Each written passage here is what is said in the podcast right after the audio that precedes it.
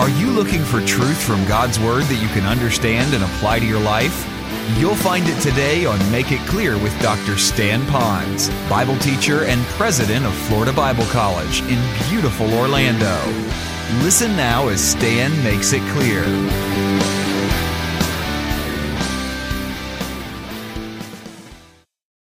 In the Lord Jesus Christ because there's no one who is more worthy to be worshiped than the Lord Himself. So, who would we want to worship? Would be the Lord and Him alone, not next to something else, not a little bit above something else, but Him and Him alone gets all the worship. Everything that we have, we move and have our being because of the Lord. All that we have is from the Lord, so He becomes the object of our worship. Okay, I think we get that. We know a little about what worship is, we know a little bit about who to worship.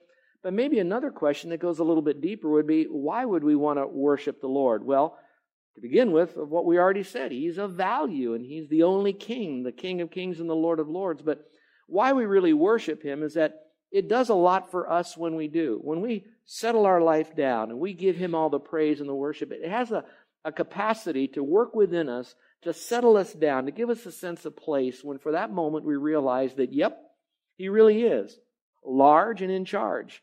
And yep, he is God, and therefore he can be not only large and in charge, but near and dear. And so we worship him because who he is.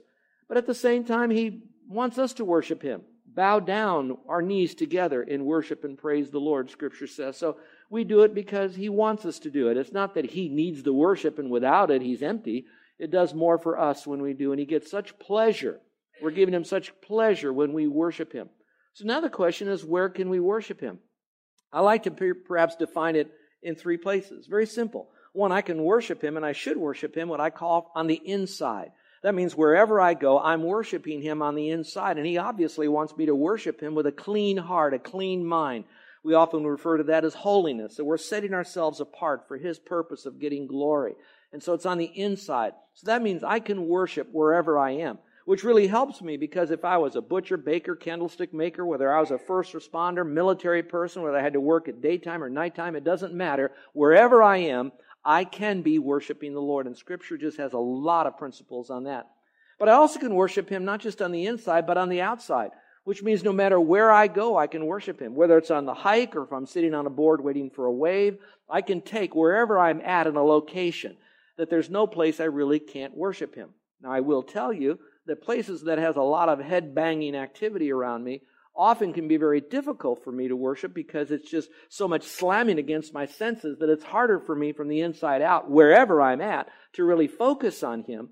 But yet, in reality, we can worship Him. And a lot of times in Scripture, you're going to see the Lord Jesus speaking and communing with the Father, whether it's on the water or whether it's on the mountain or whether it's in the desert. So, no matter where it is. But there's also another place we can worship Him, not just on the inside and not just on the outside, but also, I like to say this, we can worship Him alongside. Now, what do I mean by that? That means wherever we are, when there's other people, especially believers, of course, there's a specialness in worshiping. And we could take that all the way back to Scripture. In the Old Testament, they had the tabernacle, and they gathered around the tabernacle as a way to commune with the Lord, as a place to worship Him. Later on, they built this huge temple, and it was through that temple was an object of a place, a sense of place, we'd say here in Hawaii, to worship Him. And that's why Christians, going way back, even to the time in the New Testament church, where they didn't have cathedrals and big buildings like this, they would gather in a place, in a home, wherever it was, to be alongside others so that there'd be a corporate experience of worshiping the Lord. There's just something special when we're alongside others while we're worshiping Him from the inside out. So that's where we can worship Him and we can worship him anytime. Well, now we move into some questions like, well, how do I worship him? Well, we can talk about the external part of the postures of worship. In the Old Testament, there's many different postures in which they were worshiping the Lord. But remember, God still wanted them to worship him with a clean heart, turned toward him in full dependence on him. So sometimes that showed when people would lay flat on the ground, prostrate, prostrate, they would say, laying down. That was a sign of humility before the Lord, laying down in the dirt. Other times they would stand in respect, like in the Old Testament, the younger men would stand around older men to show them honor. So we're showing honor to the Lord, so we stand. Let's stand together and pray. That's often done. Other times they will lift their hands up to the Lord like this. And basically that was a sign to say, we have all of us, all of what we have comes from you and we're ready to receive that. So our life and all that we have in it, those resources are from you and we're ready to receive it. Sometimes it's with palms way up and it's a sign of really praising the Lord, almost like we saw in that brief video a few moments ago. So it doesn't matter the style so much in how we do it as long as our heart is turned toward the Lord. And at the same time we're worshiping, we're also not confounding someone else's worship experience. Another time we see them worshiping the Lord by beating their chest. So there's different ways, whether you kneel, you stand, you lay down, hands up, palms up. It doesn't really matter. Excuse me. It does matter, though, that we're worshiping Him from the heart. And so I want to give you the freedom to worship the Lord in a way that is most expressive of who you are on the inside. Not to demonstrate to someone else that you're a better worshiper because you're more demonstrative with your worship, or that you're less, or to be made, made be made to feel less of a worshiper if you just want to be very quiet in the very quietness and the solitude of that moment that you are fully fixed upon the Lord. And in your heart of hearts, you're giving Him all the praise and the glory. In fact, the word that we hardly ever use is the word we exalt the Lord. Not exalt Him, exalt Him. We're giving all the joy and the rejoicing and all the praise coming unto the Lord, whether it's a very quiet posture. So really, it's not so much in all these different outside ways we do it, but it comes from our heart. Well, now I want to take us back to the Christmas story that is probably along with Mary coming into Bethlehem and then the baby being born in a stable, but the baby laid in a manger then. That's a story that's often told. And then alongside that story, we move from Luke into Matthew, or back into Matthew, and we study a little bit about those um, wise men, as Luke talks about, or the magi, as Matthew talks about, and we see the story of them. Now, there's a lot of history behind who were the magi. What about the star? And I'll touch a little bit on that. I don't have a lot of time, but I'll give you a little bit of that. But I don't want to get caught up in all the historical, geographical stuff, as important as that is, because that really adds surround sound and technicolor to this. I want to focus just a little bit more about what we might gain from these guys, these magi, in their worship of the Lord. So, when I invite you to go through this study, as we're going to learn these truths, I don't want you to just know more about how those guys worship. I'd like you to think that's how they worship, but how is my heart? Do I similarly want to worship the same Lord in a way that would give him all the praise and the glory and the honor. And there will be six of these that I'm going to take from this passage, but I encourage you to read this passage over very quietly, very slowly, and then when you do it on your own, pick out from there some perhaps some insights on your own worship as it might mirror and maybe even expand the worship of these special magi. So if you have your Bibles, let's open to Matthew chapter 2. Shall we? Matthew chapter 2. And while I'm going to pick apart some of these verses, I think it would be good for us to just hear this story one more time in its entirety. So I'm going to read to you verses 1 through verse 12. Now, while you're turning in your Bibles, if you don't have a Bible in front of you, there's some there in the racks there. I would like you to know that this isn't just some little Christmas story that Christians thought up and it sounds really great, and we've been using this as tradition throughout the years, the centuries. But this really did happen. There really were magi. There really was a little town of Bethlehem. There really was Jesus who lived at that time, who is alive forevermore today. So let me read this to you, just verses 1 through verse 12, and you can follow along and listen with your mind and your heart. It says, Now after Jesus was born in Bethlehem of Judea in the days of Herod the king, Magi from the east arrived in Jerusalem, saying, Where is he who has been born king of the Jews? For we saw his star in the east, and we've come to worship him. When Herod the king heard this, he was troubled, and all Jerusalem with him were troubled. So, gathering together all the chief priests and the scribes of the people, he inquired of them where the Messiah was to be born. And they said to him, In Bethlehem of Judea, for this is what has been written by the prophet.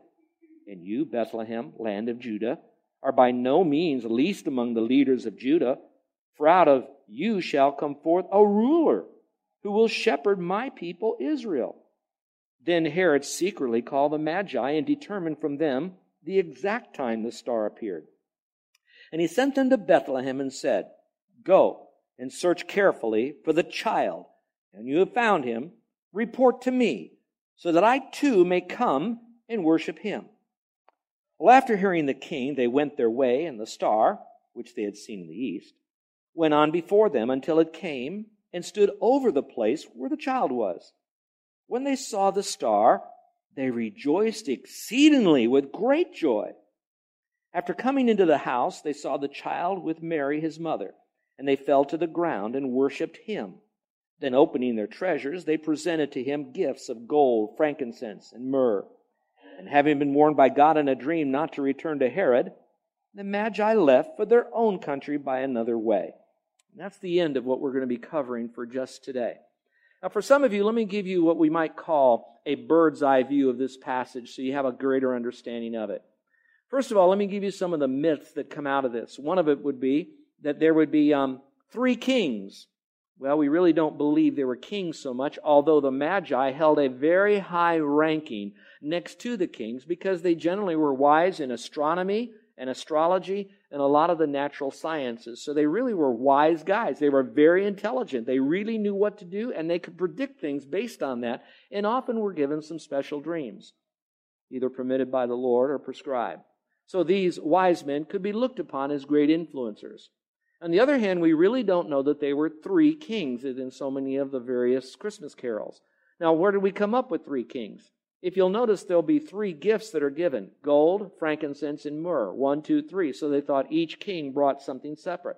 It's possible. I can't say that that's not the case, but at the same time, I can't say there were three kings. All we know is that there were kings or magi that would come. Here it says magi. Luke calls them wise men, again, keeping with the same scene. The other thing that's very interesting is this in this passage, you are going to see that Jesus is not referred to as baby Jesus. Yes, I do believe he was very much close to baby, but he had grown some. Because in this passage, he's referred to always as the child. Secondly, we know that he's not any longer in a stable or even in a manger, but he's in a house. It is quite possible that at this particular time of Jesus' life, it's a little bit beyond the birth, maybe only by a few months. And here's what we do know about Jewish culture what we do know, culture in Old Testament writing, is this is that he would be circumcised on the eighth day. Probably they wouldn't do that if they were setting him down in a dirty stable in a manger. Secondly, they knew this that Mary would have to go through a time of purification. And when she was finished with the purification time after having a man child, Jesus, then she would then give an offering. Now, there are two basic kinds of offering. One was an offering that would cost a lot of money, generally an animal. Others would be a very small offering, like a turtle dove, or we would call it a pigeon today. And she, according to Luke, gave an offering of a turtle dove or a pigeon, which now would tell me that they really didn't have a lot of money. One question I haven't had answered yet is obviously he was born in a stable because there was no more rooms left. Apparently, we know that the uh, big feast was over with, things were done, things passed, and all of a sudden some rooms opened up. So they must have had a little bit of money to buy the turtle dove, a little bit of money to get a room in a house, it says, because these wise men went into not a stable, but into the house. But now they had to travel very shortly. If we read on, they then left Bethlehem and they went all the way down into Egypt. Now, where in the world would they get money to be able to do that?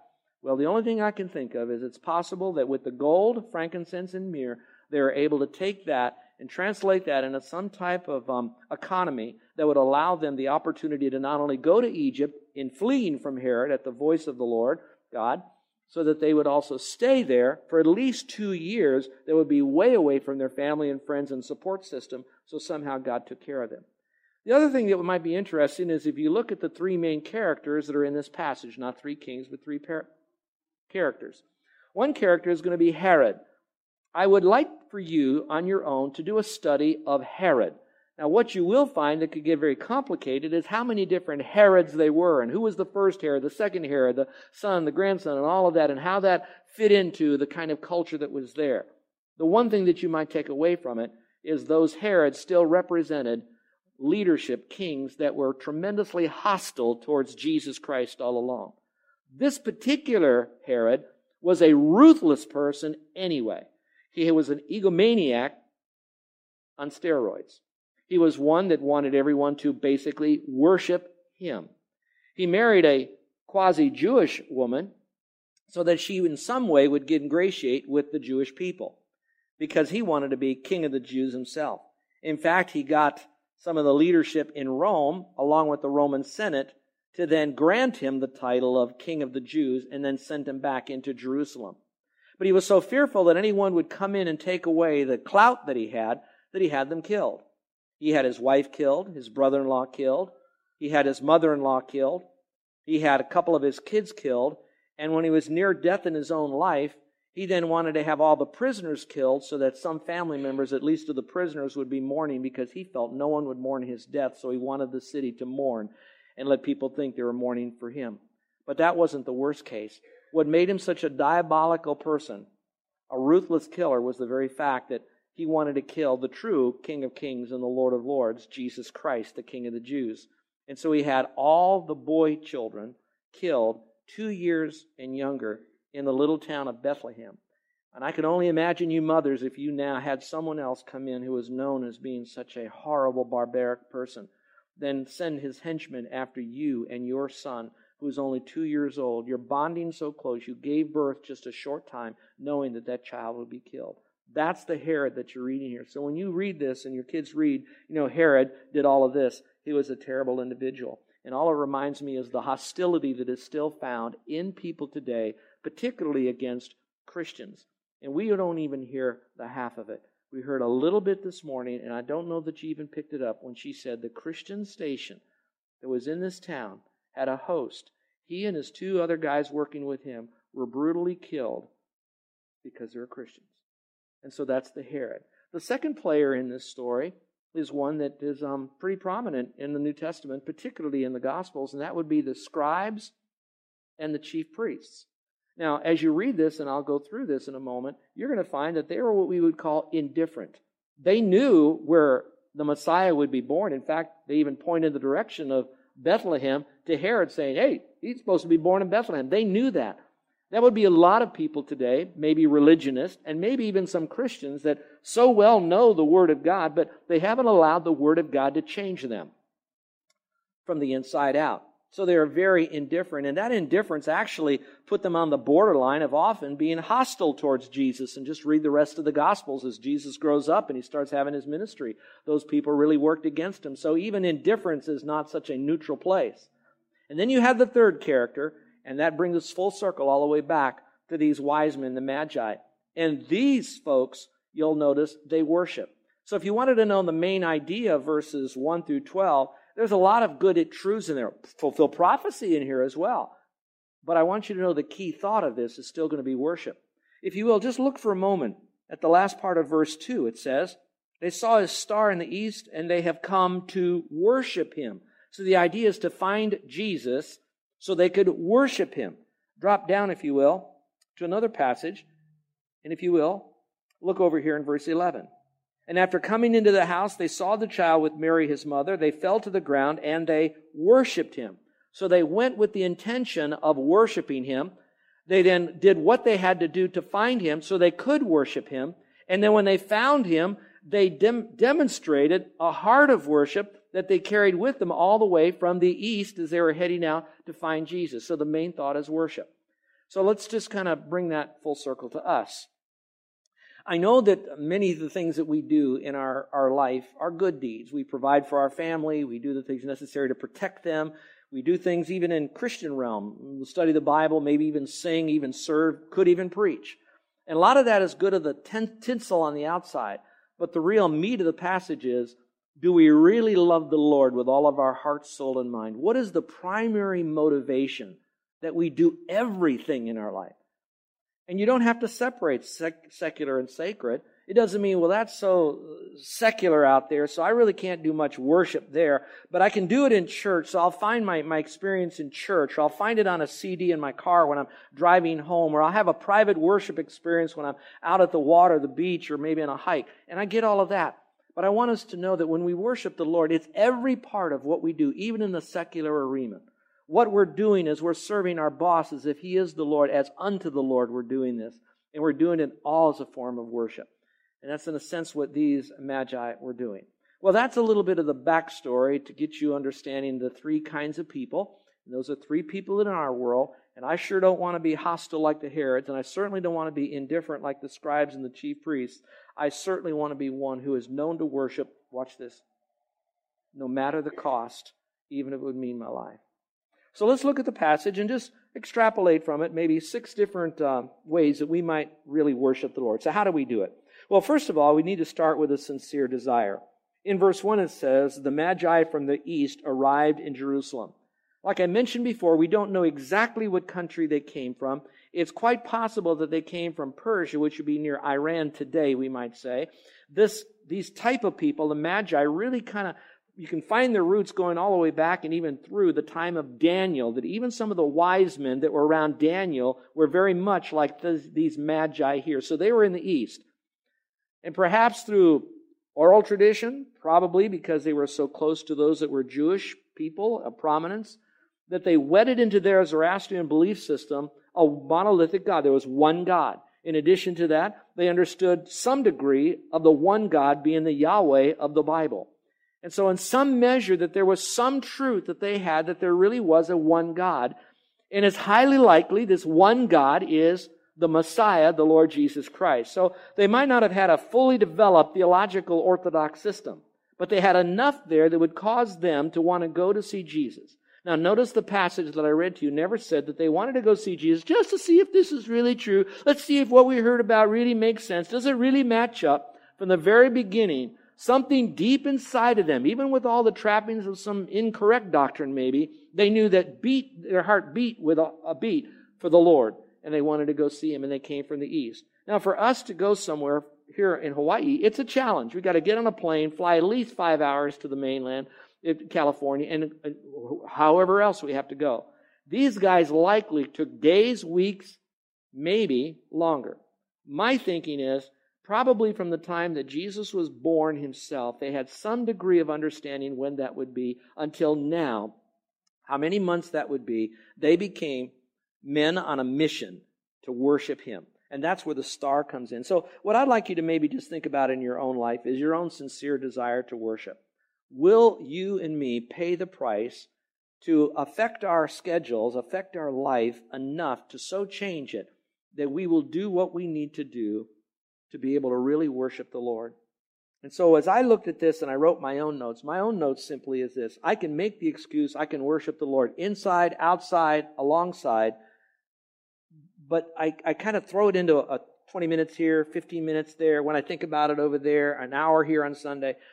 I, I want to now go much further than that. I want to look at my calendar to make sure that I have not allowed the good things in this life because hopefully we are good people, so we put in good things in our life to crowd out the greatest thing we should be doing, which is worship.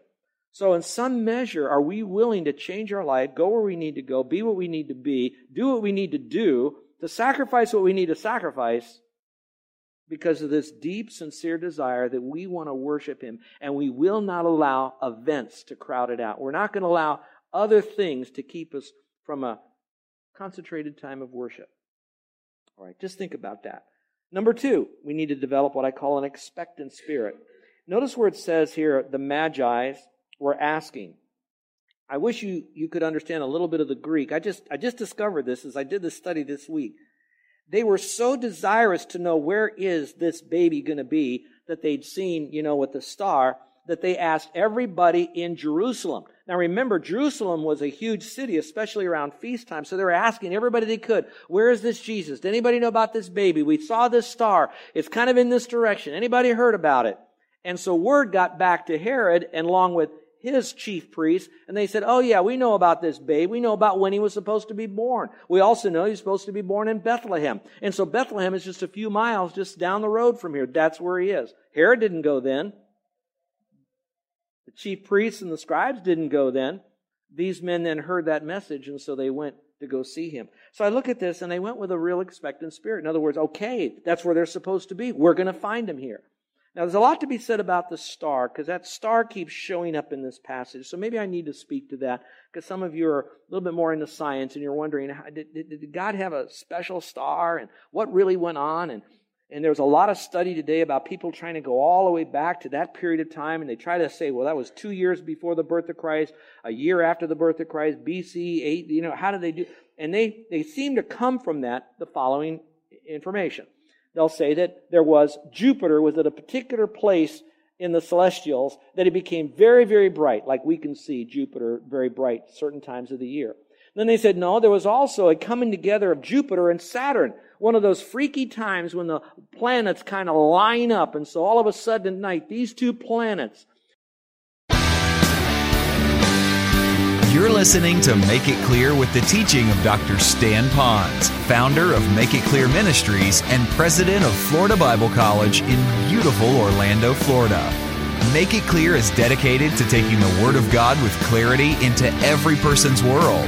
It is the support of listeners like you who make the ministry of Make It Clear possible. You can provide your tax deductible gift to Make It Clear online by going to makeitclear.org or you can mail your gift to Make It Clear.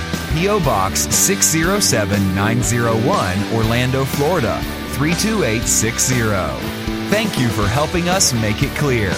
If you would like to have Dr. Ponz speak at your church or event, please send us an email at tellmemore at makeitclear.org. Thank you, and remember to make it clear.